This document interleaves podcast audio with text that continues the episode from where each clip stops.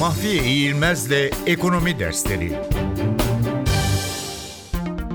Şangay İşbirliği Örgütü Şangay İşbirliği Örgütü, Şangay Beşlisi adı altında 1996 yılında Rusya, Çin, Kazakistan, Kırgızistan ve Tacikistan tarafından kuruldu.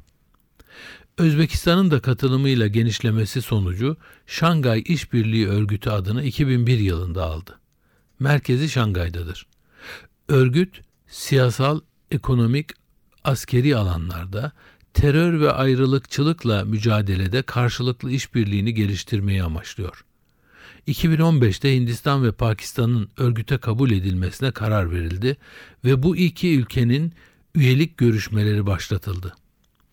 Hindistan ve Pakistan'ın 7-8 Haziran 2017'de Astana'da yapılacak örgüt toplantısında tam üye olarak kabul edilmeleri bekleniyor. Bugün itibarıyla Afganistan, Beyaz Rusya, İran ve Moğolistan gözlemci ülke, Ermenistan, Azerbaycan, Kamboçya, Nepal, Sri Lanka ve Türkiye diyalog ortağı, Türkmenistan'da konuk katılımcı statüsünde toplantılara katılıyorlar.